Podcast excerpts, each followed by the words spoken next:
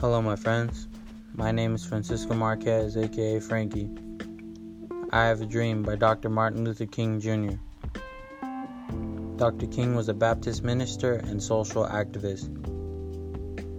Dr. King led the civil rights movement from the mid 1950s until his death by assassination in 1968. I chose this speech because I wanted to flash back in time to see one man lead a group of people who fought for freedom. There was racism and segregation at the time, and Dr. King wanted to put an end to it. Dr. King's I Have a Dream speech was about ending all racism and segregation. King wanted equal rights for all. He starts off his speech saying how happy he is to be standing with his marchers, saying the event will go down in history as the greatest demonstration for freedom in the history of our nation. King talks about how important faith is, how faith can help people with problems they've dealt with and the problems they still deal with. Around the middle of the speech, King talks about a dream.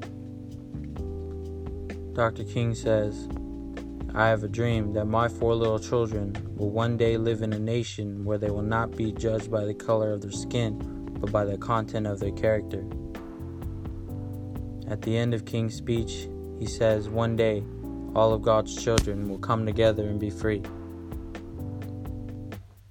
The thesis of King's speech was African Americans not getting the equality they were promised in uh, the Emancipation Proclamation, not waiting for it anymore. The main argument of the speech is African Americans not having equal rights, ending segregation, ending racism. King uses ethos by saying he's happy to be with his marchers, his happiness shows the strength coming from a leader. King uses pathos by connecting with his audience. He talks with passion. King uses logos by talking about racial equality. Dr. King's line go back to Mississippi, go back to Alabama, go back to South Carolina, go back to Georgia is an example of parallelism because it repeats the same words go back to.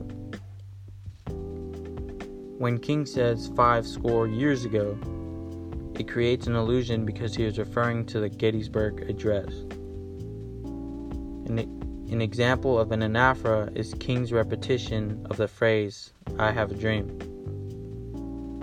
I think this speech is still relevant because I think racism still exists.